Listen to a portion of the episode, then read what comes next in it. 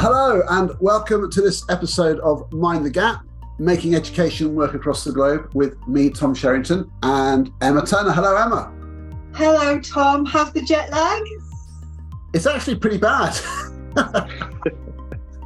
I've seen a lot of 3 a.m.s uh, on both sides. Uh, yeah, so I've been traveling a lot, but um, I can report to my great joy that Mind the Gap has listeners in Maryland, where I've been to researchED and, and, and working with Frederick County Public Schools, and also in Melbourne and Sydney and Brisbane, where I've been as well. So, wow, it's fantastic. So, people listening, I'm, I'm so glad you listen. And I think I didn't really realize how far our program reached, but um, I'm delighted. But yeah, the jet lag is crazy. Don't quite know what's going to come out of your mouth today, Tom. a little yeah. bit tired. no, but it is, it is exciting to meet teachers from around the world. And literally, we, we call it, you know, making education work across the globe. And the fact is that teachers in the US and in Australia have exactly the same issues that we have. And it's brilliant. We're kind of like some we're a giant global profession, and I absolutely love that about it. So it was, it was absolutely fantastic to meet so many people. Um. And on and a I, slightly less international thing, but nevertheless different thing, we have a lovely guest tonight, don't we? We do. So tonight, Jamie, welcome to Jamie Thom, who's coming all the way from Scotland. much more glamorous than Australia, guys. Yeah. Hello. Absolutely. Thank you so much for having me.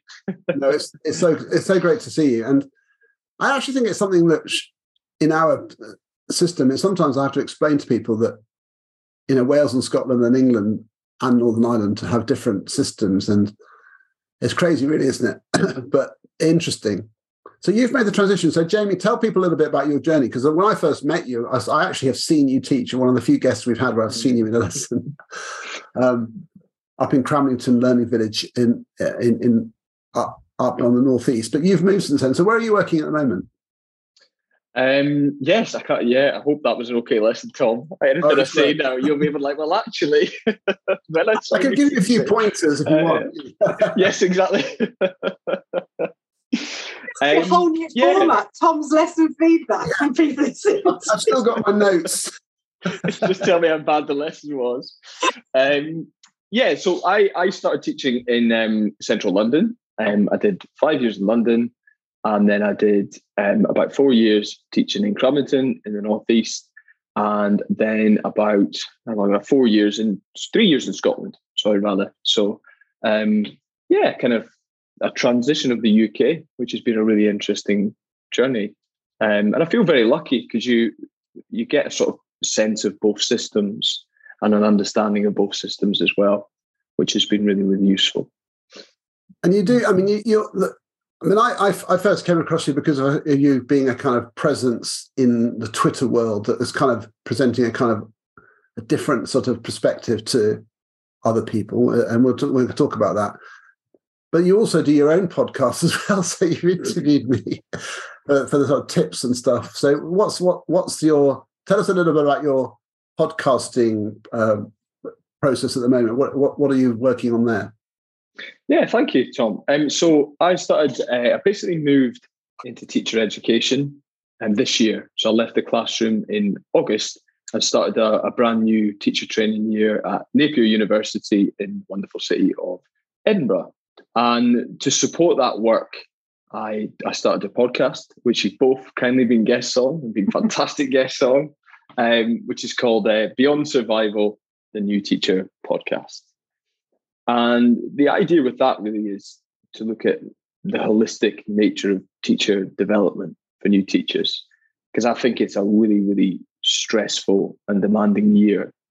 So the interviews range from you know the classroom. So Tom did a brilliant one about questioning and how to approach that in the classroom, to more holistic stuff like Emma did a fantastic episode on boundaries and work-life balance.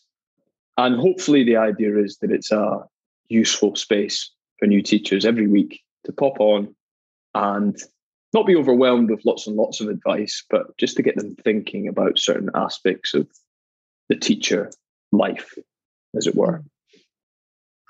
That's so important to have that in a, in a teaching program. So, you, so you now sort of te- training teachers rather than students, and uh, is that is that a good transition? Are you are you enjoying that world? Yeah, I think it's it's a really interesting one, and uh, I think I said this to Emma as well. Um, that the I do miss I miss the classroom and I miss the magic of young people and you know, all the amazing stuff you get with that. But I also, you know, I, I find it's a real, you know, it is a real privilege to work with teachers at the start of their career and to try and give them the very best starts possible into making the transition into teaching.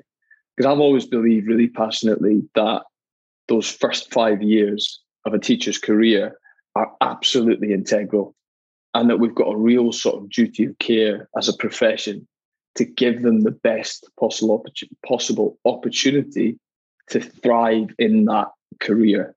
So for mm-hmm. me, although I am focused obviously on the initial education year, one of the reasons for the podcast and for the books that we're writing, things like that, is about let's look at it as a journey of those first five years and let's continue that support all the way through so that new teachers aren't just thrown into a school and and I think England's doing some brilliant, brilliant work on this now with the new early career framework to provide that scaffolding. And I think it's something we in Scotland need to look at really, really carefully because the quality of the mentoring, the coaching, the conversations that new teachers have, and the support they get in schools, I think is absolutely integral. You're absolutely right, Jamie, because I, and about the privilege of working with early career teachers. It is some of my favorite work that I do because you can be the person that gets that new professional to absolutely fall in love with this job you know or you can be the one that makes them completely despise it and think that that it's not for them and it's a real joy to kind of take metaphorically people by the hand and go come on in it's brilliant it's amazing mm. come, come and find out the good bits of this job. And, and, and I don't mean make it easy for early career teachers, but provide such robust structures and support and mechanisms for the for them to develop that it feels easier. That's that's I think working with early career teachers, you don't want to say that it's an easy job. It's not an easy job, but you want to make their entrance to the profession easier for them to realize how great the job is. Yes. And you use the word joy there, Emma. And I think that's such a such an important one because there's the narrative, the negative, so much about teaching, you know, and and I think the way for me now, one of my big driving ambitions is to actually get more people into teaching, to really, really talk up this stuff about how joyful it can be and how amazing being in a classroom of 30 different characters really, really can be. You know, and and all the wonderful stuff that I think sometimes gets a little bit lost um, yeah. because that's what will excite people. And that positivity and enthusiasm you've just shown in that little example there, come on, let's talk about this and let's focus on some of that positive stuff as well. Yeah. Really and in primary, point. especially, there is no job in the world where you can go from a handstand to algebra to playing rounders to singing an assembly to, to, to, dropping helicopter twirly things off a chair in the afternoon. There is no job like a primary school teacher either. It is pure joy a lot of the time. And I, I, Was that one of your classroom days, Emma? That sounds like we've that, got a window into yeah, your all, classroom there. all before playtime. Amazing oh my god! Is, that, that's the side of teaching that's never put forward. That actually you just have a really good time a lot of the time, surrounded by excited, enthusiastic young people who want to get to grips with all these wonderful things you're showing them. And we don't talk enough, I don't think, about the fact that you can just have the best time with with young people in a classroom, especially in primary. I can't talk about secondary, but definitely with primary, it's just an absolute joy sometimes to be around. I think you can. I, I, think one of the, I think what's interesting is that what what you define as having a good time is up to kind of up to you. Hmm. I think one of the issues is that I like like for me having a good time is kind of nerding it out about you know gravitational potential wells or something, you know, and um, you know, and aspects of quantum quantum theory or you know, like particle physics or something, astronomy, and I love all that. And uh, I used to have the student used to stop me after lesson, and and he would he was obsessed by materials and he wanted to go into the army and stuff. So he was he really was interested in bulletproof vests, and he would say, "Sir, have you heard about the new uh, the new development with the new Kevlar? Apparently, it's really awesome, and you know it can take up to certain velocity bullets." And he was like, like for, for him, he was like, and I wasn't that interested in Kevlar, but I needed to be for him. So it was like I'd stay behind after and talk to him about Kevlar, like just to be his his sound sounding board. And it's like to me that is you know what I mean? Like, so it's not all like show jazz hands yeah. in it. Yeah. No, I mean, it can yeah. be just. I know what you mean. Let's just yeah. sort of be. um and I, but that's that's interesting. Now, I one of the things I think is that you you you bring to this whole thing, and I think I would say, I think it's quite an important contribution because I think it's not represented by enough people. Is you have this sort of whole kind of groove of representing a kind of a different side to people and teachers, which is the, the kind of not the showboating, loud, um, you know. Stop looking at me when you say that, Tom. the first the book, this book, Slow Teaching on Finding Calm, Clarity, and Impact in the Classroom. And, and, and that was the kind of how you, you identified yourself and you were uh, initially on Twitter through that whole thing. And I, I just think it's full of so many really interesting sort of challenges to what what it is to be a teacher and that that thing of like grinding through and everything being a hurry and a rush. And another book obviously about a quiet education that's more about students. And so this is so interesting. So to me both of the quiet and the slow and those are not words that you associate with the kind of frenetic world of teaching and busyness and getting on with it and na na na na it's just like it's so refreshing. So what where does that come from? Why why why are those sorts of themes so important to you? Ooh, what a great question. Um, I'll maybe start with with slow because um, I always find that for me, kind of the process of writing is almost like a, a process of therapy fundamentally because you're working through something. Um, and I, I actually, my kind of start to teaching was a bit bizarre because I did two years in the school and then I was promoted to uh, an assistant head teacher and I had lots and lots of responsibility, lots and lots of kind of money, lots and lots of authority. But I was moving about 100 miles an hour and I was working about 100 hours a week. I was working all the time. And I just totally and utterly burnt out, you know, completely burnt out. And I kind of had to start again and I had to, I left the school because it was ultimately a fairly toxic environment. And I left the school and I moved up to Cramlington, a brilliant school in the Northeast. But I, I found I took that toxic mindset and those toxic behaviors into Cramlington in the sense that I couldn't slow myself down. I was still moving 100 miles an hour. I was still very fixated on lots of negative things about micromanagement and all the things that were represented in the management in that school.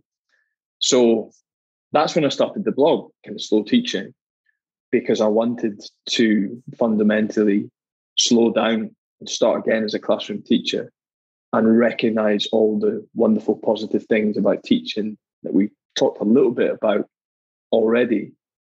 And also, as a human being, just learn how to slow myself down and manage those kind of feelings of anxiety and stress that was bringing from that environment. Um, excuse me. And then the book, I think, fundamentally was just about, well, let's apply that slow lens into as many things to do with teaching as possible. And I found that, you know, it relates to all aspects, even things like communication in a classroom. If you slow down the way you communicate, and you really accentuate how you're talking or how you're explaining a concept, young people kind of lean in and listen. And it improves the quality of learning. And I've tried to take that approach into working with new teachers and thinking about, you know, I always use the, the kind of fable, the tortoise and the hare. And there's lots of tortoises, there's lots of hares rather in schools And when I trained to teach, that was the dialogue, you know, rapid, fast paced, outstanding lessons. and my school in London, actually, you had to submit lesson plans on a daily basis that were checked by management. But it meant that you became very, very obsessed with the individual lesson focus and you never looked holistically at what you were doing. And my argument in the book is trying to break it all down and look, have that long lens to what you're doing in education rather than the short termism, the fast pace. And if you do that, fundamentally, you're a calmer teacher and you can improve the impact of what you're doing in the classroom, mm. if that makes any sense. Yeah, and it's really interesting you said about the outstanding teaching, outstanding school, because I was working with a, a school that was a judged to be an outstanding school, and it sounded very much like you're saying rapid, rapid, rapid, everything 100 miles an hour. What can we do better? What can we do better? And I showed them this book, and I said, just have a little read It read slow. This is a very good book. Have a look at slow teaching. It was like I dropped a bomb in the middle of the school, and it was like kind of radio silence for about two weeks. And they came back and went, "This has totally changed the way that we looked at everything." And they're still oh. an outstanding school now, but they are a very different outstanding school now because of the way that they work. They're not at that kind of frenetic short termism pace. It's actually about deep, deeply embedded, well thought through, slow and steady wins the race kind of Uh, approach. And but I remember giving them the book, and it was I didn't hear from them for a couple of weeks. what have I done? and it was it was actually completely transformative for that school because they it totally flipped everything that they knew. Well, I don't say everything they knew, but everything they believed was right on its head and, and they've come at it from a completely different angle now. So you have definitely completely transformed an entire school with that book. There you go. Oh wow, Emma, that's so lovely to hear. Thank you. you I appreciate that. That's really, really, that's great. You're listening to Mind the Gap, presented by John Catt Educational. Over the past six decades, John Catt has supported teachers and school leaders with research based, easy to use professional development books for the entire faculty Visit us.johncattbookshop.com in the United States or at johncattbookshop.com or elsewhere across the globe to find the latest titles. Do, you think the practice? Do you think? I mean, literally, do you feel like that that kind of slowness of the communication? Because I, I, I, there's something really in that that kind of mm, that sort of considered, thoughtful, well paced you know exposition and which is allowing students to think as you're talking because it's slow enough and then allows you to pick it up now that to me just sounds really really wonderful because i mean i see a lot of lessons where it doesn't feel like that where it feels like the kids are sort of like you know like hanging on to the, the thing as it's mm, driving yeah. out of the view and they're just barely barely holding on by their fingertips and when I talk to teachers about this, is what people say. Like I mean, for me, it will be something like you know checking for understanding and cold calling and questioning. They'll say the problem is that it slows the lesson down, and I'm worried about I won't cover the curriculum, and so there's just this feeling that they need to crack on. But what you're saying is that it pays off in the end if you take it more slowly. Is that what, is that what you're saying? Definitely, yeah, absolutely. I think the idea behind it is that if you move through everything with that rapid pace and that kind of kids trying to hang on, nothing sticks. You know, you're just you're just running through things for the sake of running through things. And everybody's anxiety grows in that kind of environment. So young people's anxiety grows because they're kind of thinking, oh, and um, but if you do it in that measured way, ultimately what will happen is over time you develop the skills, the confidence. And then, uh, you know, for us as secondary teachers, obviously, attainment exams is at the back of the mind, it's curriculum. But if you plan it all out and you're strategic and you're slow in the way you're doing that process, I really do believe kids end up doing better. Because mm-hmm. fundamentally, as well, the more organized you are, the more strategic you are, the more you pass that on to young people, and they're going with you on that journey as well.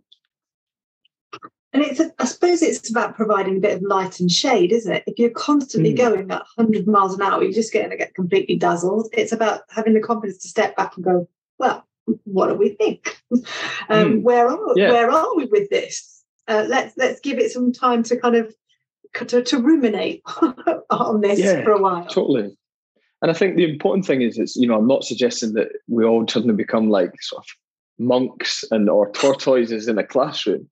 And I and obviously, you know, there's there's the, the place for fast discussion. And, and when you get really, really excited by something, you're not going to do that in a very slow, measured way. You're gonna like when I talk about poetry, because I'm a bit of a you know, to link with what Tom was talking earlier about, um, I get really, really enthusiastic about poetry and I start ranting about poetry, and the kids are probably thinking, but there needs to be variation in there in all aspects of teaching. But I think that point you're making there, Emma, is you need to give the space for the reflection, for the thinking, for the cognitive processing that is about individual work as well.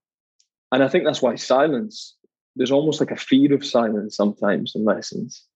And I see it a mm. lot with the new teachers I'm working with. I don't want to leave any space. But for everybody, space is incredibly important. Like when you ask, and Tom talked about this on the, the podcast interview, but when you ask a question, you've got to let it linger a little bit because you've got to let people think. And even more so when you hear a response, a student's fantastic response, and then you let it linger in the room so that everybody's savoring and everybody's thinking about it and also not seeing silence as a punishment. You know, how many times do we hear, you know, a teacher ranting about, I'm going to make you work in silence for the next 10 minutes. Whereas really that should be like a kind of sacred silent moment, like a golden silent moment where they can work for five, ten minutes oh, I, in an I atmosphere that's really thoughtful. I love that. I mean, it's, it's actually one of the, um, I once, I once went to um, a, a training day and where the, the school the school they've been looking at my book, The Learning Rainforest, and one of the uh, things I talk about there is gold. Silence is golden, and they picked that up as the thing they've been working on. It was for like this teacher was like a year two teacher. She said it says fantastic. We call it golden silence, and she just said it was having the confidence that someone was sort of saying, "Try this," and so she said it was great. And I and I've always found that great. You just say, "Okay, guys, we're going to have 10, 10 delicious minutes of total silence," and it's like when you're in that movement and like sometimes teachers are, are, terrible they'll they'll go oh lots of lovely silent working guys. Yeah, mm, yeah. But it wasn't until you started talking. Yes. You got to you got to you got to be part of the silence. Delicious. Do you know what? It made me think of my mum did a flower arranging course with the WI, which tells you a lot about my mother. Um, but one of the things that she was saying was that she, apparently in flower arranging, I did not know this, that the best flower arrangements are the ones where you leave gaps between the flowers. A good flower arrangement, you should be able to see every single flower. When they're all like lumped together, you can't appreciate the beauty of each bloom. And as you were talking, I was just thinking about that, about how the importance of letting a question linger or a learning point linger so you can see it without it being kind of squashed into the next one or crammed in with everything else. You need to stop and see the space around it and see what it looks like. A little bit like my mother's flower arrangement.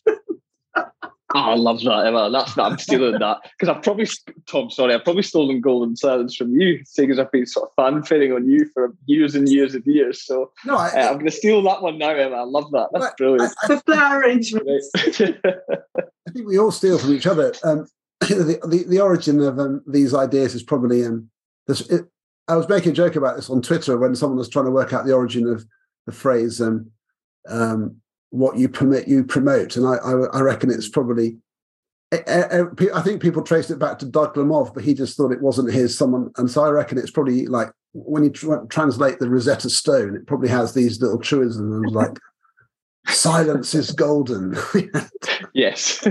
this is a nice little segue, Tom, for what I was going to mention, because you mentioned behaviour there. But there's yeah. a lovely chapter title in Jamie's slow teaching book, and I've never seen behaviour described in this. You call it serene and stoical behavior management. And I've never heard behavior management described as serene and stoical. So I, I just really want to hear what your kind of expansion on that uh, would be because behavior seems to be quite a, it's always quite a noisy conversation. So it's really nice to hear it described as serene and stoical. I feel I've got a lot to live up to after that alliteration there. Serene and stoical.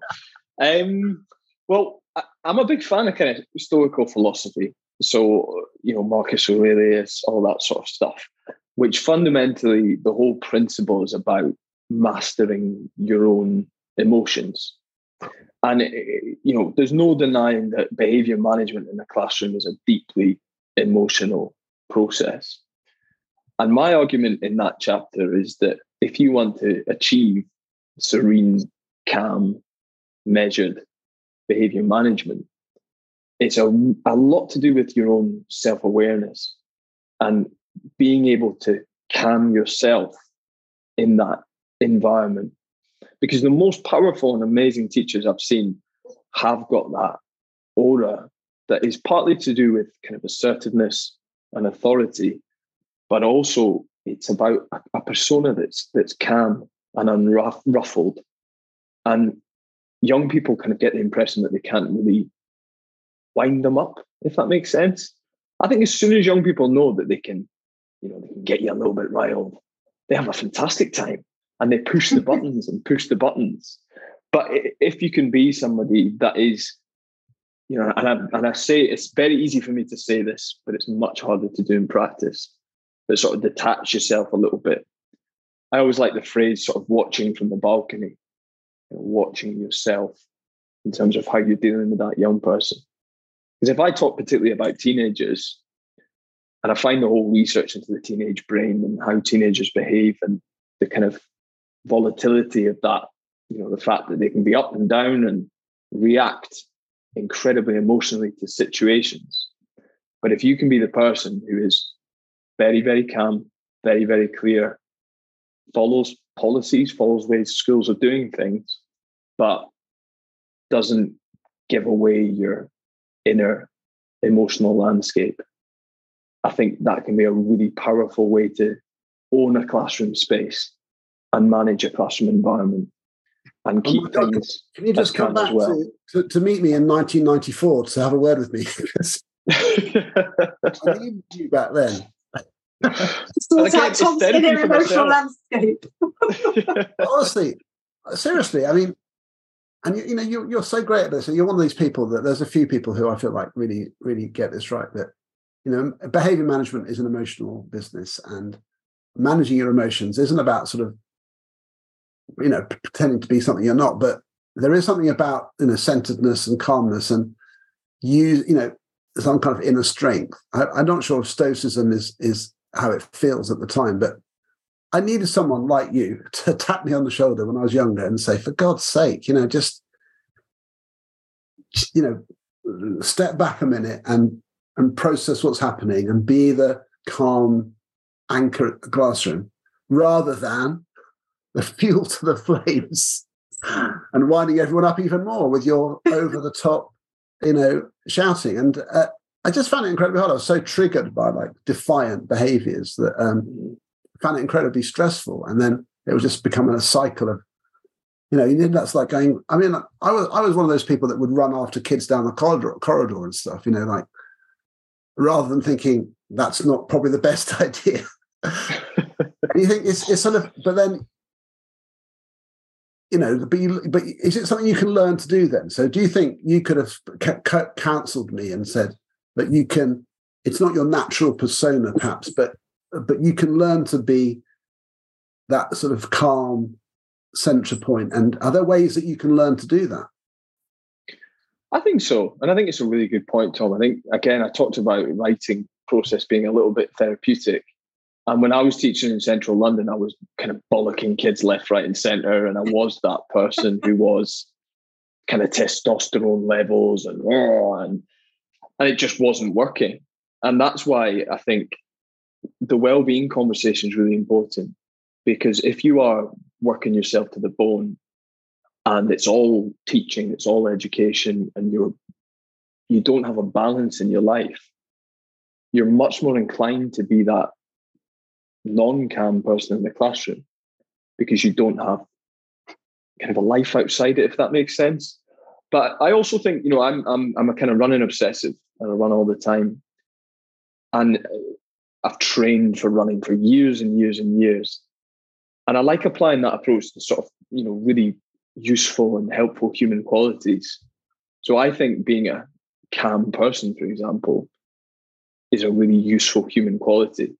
So it's something I try to kind of cultivate and work towards. And and I think you can do that as a person in the classroom. And there's all sorts of tricks you can do to to help with that. You know, even breathe, even the way you breathe in the classroom can help to make you feel a little bit calmer. And the way you step back from a situation and pause, you know, all the slow stuff we've been talking about already. But if you can do that in the heat of the moment, then you're more likely to deal with it in a calmer way. But I'm not saying I'm, I'm particularly good at it. I just think it's a, a long term aim to try and mm. achieve these things because then you'll be more effective in the classroom and hopefully you'll be more relaxed. But to come back to Emma's point about you know the joy and the laughter, I think classrooms that have that joy and the laughter, whether it's you know the cartwheels, the assemblies, the the fantastic stuff, or you know, Tom's point about just geeking out about the beauty of our subjects, then the more you've got of that, the less you have of the conflict as well. So it's marrying all those approaches, I think. Hmm. Can I just check? I mean, was it you doing the cartwheels? Well, at the beginning of my career, when I was in NQT, yes. And then there was a horrible year. Amazing. I realised my demonstrations in gymnastics had to be taken over now by a more competent younger gymnast than myself. it was a very, it was a very big climb down that day, realising I couldn't do the gymnastics anymore. That's fantastic. I, I wanted to ask Jamie about your quiet education book because again, I, I gave this book, a copy of this book to a colleague. And it was a colleague who's a fantastic class teacher and was just starting out on her journey into leadership. And she said, I can't be a leadership, I uh, can't be a leader because I'm really introverted. And I said, aha, I have the book for you. And she read it and she came back and she said, I didn't realize this was allowed. she said, I oh, didn't wow. realize that I could be successful in leadership when a, a, different way. And it totally changed her perception of how she should, uh, how she could lead, how she should lead. Um, she's now got this amazing senior leadership job abroad, doing all manner of wonderful things. Um, I'd like to credit that, that to, to, to, to, your book, but she genuinely had like an epiphany when she read it. Like, there is another way. So, I kind of wanted you to explain because it's such an important book as well. This this idea of introvert, extrovert, and the extrovert ideal.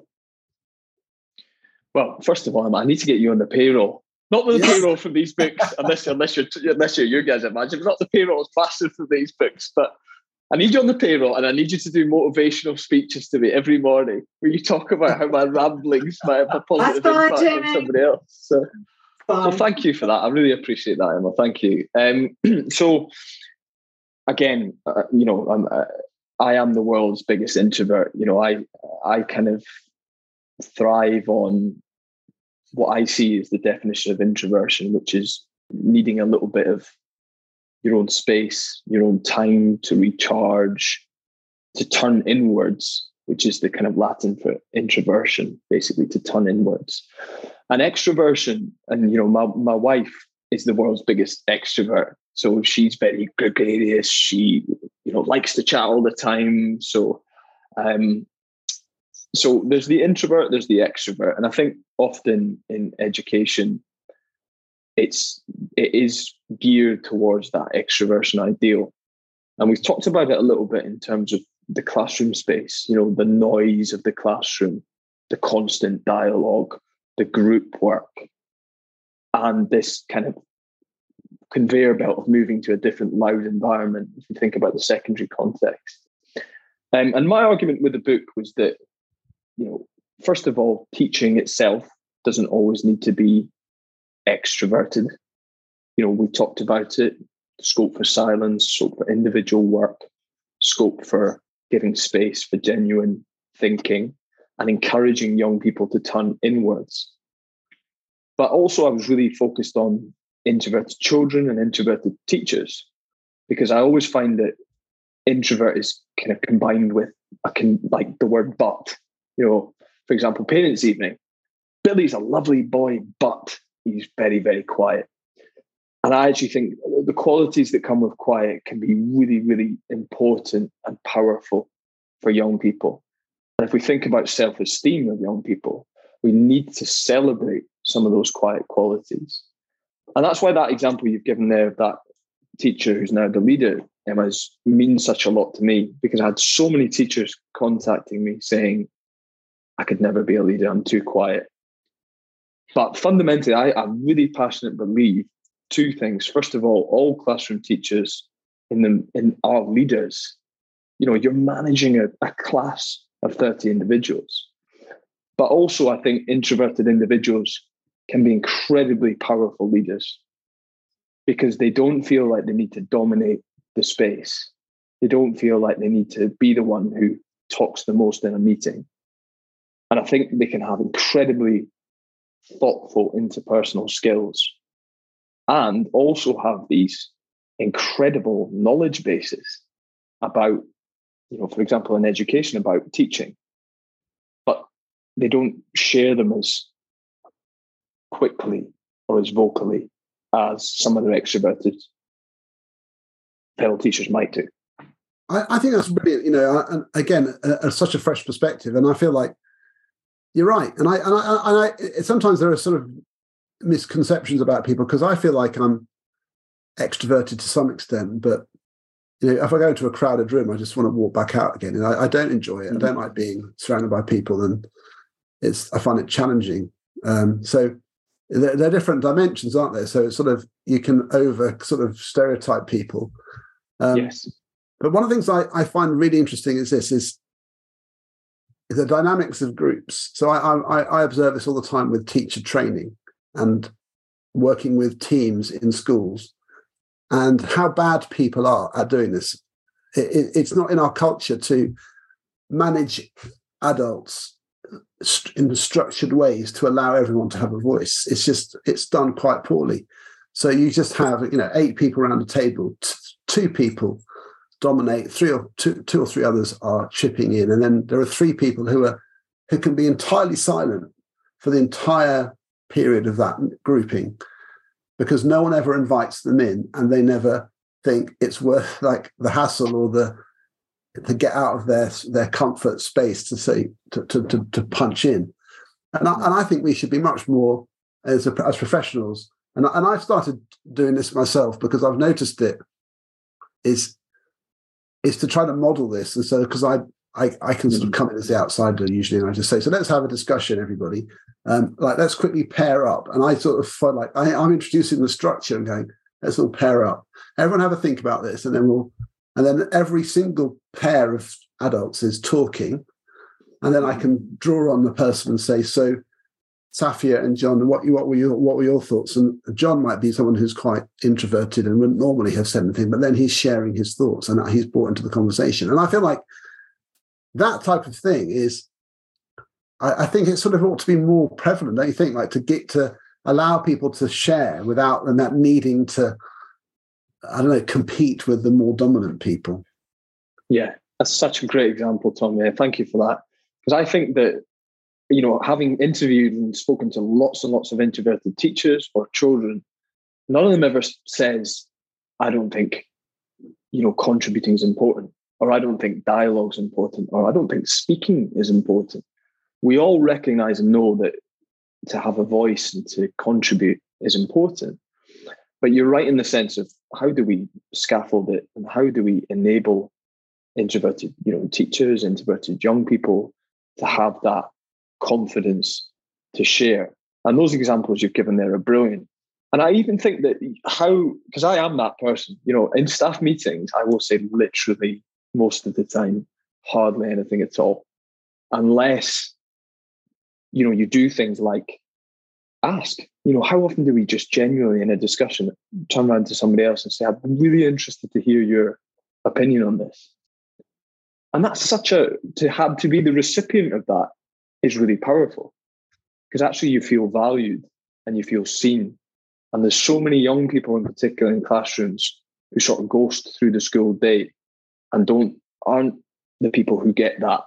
You know, I'd be really interested. Don't give me a minute to think about it and then come back. So Emma, what do you think? just, Beautifully done. I've written down goes through the day, which is really lovely but I was just thinking about little strategies that you that you use with children that potentially you also use with adults, but you don't necessarily realize you're doing it. Like in a in a class where you've got children who aren't happy to sort of contribute in the whole group, you you might have spoken to them earlier in the day. So you know, when I was speaking to Jenny earlier, she said the most amazing point, which was this: so you bring in their idea and you champion them, which hopefully would give them the confidence. And I was just thinking, reflect on when I was in staff meetings, and sometimes you would say, you know, I was talking to Ella earlier today, who made the great point about such a thing, and and it's it's sometimes it's about championing people's ideas and voices if they're not willing to necessarily share them in the big group, but making sure that their their views and their uh, thoughts are represented, even if they're not sort of confident enough, especially if they're a small child, to sort of stand up and say it to everybody necessarily. But it's it's being conscious of whose voices you're listening to as well, either as the classroom teacher or as the leader so who who dominates the discussion who dominates um, everything and, and, can you weave in other people's points of view and how you do that? I've just gone off on a little thing about thinking about can you which bits about children can you translate to working with adults as well? Yeah. That makes such a lot of sense though and i think what you've said there man I, I love this analogy and the, the, the way you were using your body there as well because it i think it's like all brilliant teachers have got an amazing antenna that they scope and span a room with and they're they're attuned to the different individuals in there and they're attuned to what will what will work and what will motivate that individual. And it's brilliant interpersonal skills and communication that make those fantastic teachers that recognize that billy might not initially want to shout out his ideas but they'll be bubbling away in his mind. And then how can you find a way to sensitively either help him to do it or him to work with a partner and then them both to summarize it. It's just enabling people. And whenever you ask people, you know, who's your favorite teacher? Who do you remember as a teacher? I always find that answer about, you know, somebody who actually saw me as an individual is so common. Mm. And that's just powerful and important interpersonal skills. And, that can mean including, I mean, I get into these debates a lot about questioning techniques and whether or not, you know, do you have do you have the right as a student to just sort of sit and think without needing to volunteer your answer to the class just because the teacher has asked you? And I sort of feel like, I mean, I'm personally a bit challenged with that because I sort of think, unless you tell me a bit about what you're you're thinking, how how will I know? And therefore, how do I know how to help you? So I feel like if you're going to be in my class, we need some kind of relationship where you need to help me to teach you, and sitting there sort of in your own yeah. space. Um, you know, it's not like you, don't have the right to do that, but it's just, you know what I mean? So I feel like I might be a bit on the pushy side on that side, but you might be thinking, yeah. no, like let let kids be. And I don't know. So what's your view of that? Do you think children can have that right to just sort of be self-contained and not feel they can have to participate in that way all the time? I think there's a brilliant balance, Tom. And I actually I remember I asked you this on the podcast because you were talking about cold calling. And I and I sort of said, well, what what do you do with cold calling if you're a really introverted, quiet child. And I don't believe, and it comes back to the point I made that no young person or, t- or teacher I spoke to said, I don't believe taking part is important or speaking is important or those skills are important as an adult. So you have to try and cultivate them and develop them. And you answered the question brilliantly, Tom, because you said, well, you look at all the other strategies you can use to help scaffold that young person's response.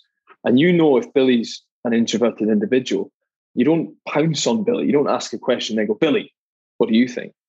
Because that might be his only interaction of the day. And he might freeze and panic.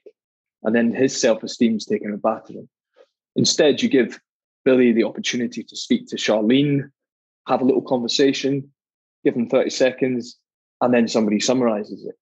Or you use, and you know, the brilliant strategy, we've got mini whiteboards and you say, right, everybody, write down your ideas. I can't wait to hear them. But what that is, is that's scripting it and that's rehearsing it for Billy. And then Billy can share his idea. So I almost feel like if, if we know we've got an introverted child and we just ignore them, we're kind of giving up on them in a way. Mm-hmm. We're not helping them to see ways in which they can share their voice and they can build their self esteem. Because there's no point in just being locked in your own mind. You have to find ways to help them share yeah. things. I'm just thinking it's it's otherwise they're just passengers. They're just passengers yeah, exactly. in your lesson. And what you want is you want them to be a traveling companion as you go along. What do you think? What yes. do you think? Well, don't look at that. Look at this. Look at that. That's amazing. Rather than just being kind of driving this lesson along with 30 passengers behind, sitting behind you, you want those students alongside you as your traveling companions as you go along. And unless yes. you have that yeah. kind of culture of, and conversation about what this is what I can see, this is what you can see, this is what you think, this is what I think. You haven't got that kind of travelling companionship, have you? You've just got 30 passengers sitting behind you as you trundle along through the lessons shape. It just means you have to like there's lots of different avenues. This is one of my one of the reasons why I'm a fan of occasional open response tasks and alternative ways to express ideas just as in the hmm. mix. And one of the, the story I always tell about this, which I feel illustrates the point, is I, want, I once had a student in my last school who was a year eight student. We, we were talking about natural selection and artificial selection. And, and I asked them to just sort of choose uh, uh, an animal and, and, and tell its kind of story. And she report it in some form. And she decided to make a video like a YouTuber. And she, she was a shy kid. And she made this video, about eight minutes long, of her explaining how dogs are all one species, but they've been bred into all these different forms. And she just had all these pictures that she brought up, and she just talked at the camera for eight minutes straight. And I swear to God, I didn't know she I didn't know she was as clever as she was. It's like literally everyone just clapped when she when they played the video because everyone's looking at her going, "Get go get you!" Like you know all this stuff, and she just talked in this animated way. She never did that in class. And I just thought, "Oh my God, thank God I'd seen this video because I know you better now than I ever would have otherwise." Mm-hmm. And I, I saw a totally different light after that. So that sort of thing is like, you know, kids sort of that kind of sometimes suppress their natural selves in the kind of peer pressure environment, mm-hmm. and and you have to find ways for them to to be themselves, and that was that was a, a great example. Although I, I'm looking at the time, we're we're, we're going to have to wrap it up soon. we haven't even got time for you to tell us about two more little questions. I've got two more little tiny questions I wanted to ask Jamie. Can I ask them? Go quickly. Go for it. Rapid fire. Rapid, rapid, rapid, right. Is this not going to be slow thing? then? Oh, I don't know if I can have this. Is, is there such thing as an introverted extrovert? Yeah, yes. And I think Tom's point earlier about the fluidity of personality. Like I'm a massive introvert. Put me in a classroom in front of young people and I become an extrovert. And I think there's a there's a real fluidity of our personality. Yeah. Definitely. And uh, personally I think that a lot of teachers are introverted extroverts, and then that, that's yes. why they become so exhausted at the end of the day because yes. they have literally yes. been they're technically introverted, but they've been extrovert all day, and that's why they're shattered. My last question, and I have to ask you this because it relates to something you said at the beginning. What's your favourite poem? What's my favourite poem? Oh wow, what a question! Um, I want you to finish oh, in an animated go, way, you see. I'm gonna go with uh, in. Well, no, I'm gonna go with Invictus. I'm gonna, yeah, I'm gonna go with Invictus. W.H. Henley Invictus, which was um, which is just an absolute belter. And I would suggest to listeners go away and read it. It's amazing. I'm the captain of my ship. Ah, oh, inspiration. Oh, that's, wow, that's that's it's stirring stuff so listen, we're going to have to get you on another time to, to tell us how you talk to teenagers. But you, I know you've just written that book, um, sent it to, to the publishers today. I think you said so. We'll, mm. Next year, I guess we'll see that hitting the stands, and we'll we'll come to talk to you about that because let's face it, we all need, need some advice for how to do that. I'd love to, Tom. Thank you, and thank you so much for having me today. I really, really appreciate it. Thank you thank so you. much. It's, it's, it's absolutely wonderful talking to you, and I feel like um, you know it's like I said earlier, I think your contribution and with these ideas is important. I think we don't talk about them enough, and I think the way you express them, uh, it, there's a sort of sincerity, but there's kind of again a sort of passion and joyfulness that comes through. Mm-hmm. So it's been great talking to you. So look, thank you everyone. Thank you to Jamie. Thanks Emma. Thanks to everyone listening. in Australia, in America, all around, all around the UK. We're really thrilled with to have so many listeners, and, and the feedback we've been getting recently has been fantastic. Um, this has been uh, Mind the Gap, making education work across the globe, and we'll see you again really soon. Thank you and goodbye. Thanks for listening to Mind the Gap. We hope you enjoyed hearing what's on our minds today. For much more great content, make sure to check out the video version of our show, which includes additional segments and features. Visit edcircuit.com or go to YouTube and subscribe to our channel, Mind the Gap with Tom and Emma. See you next time.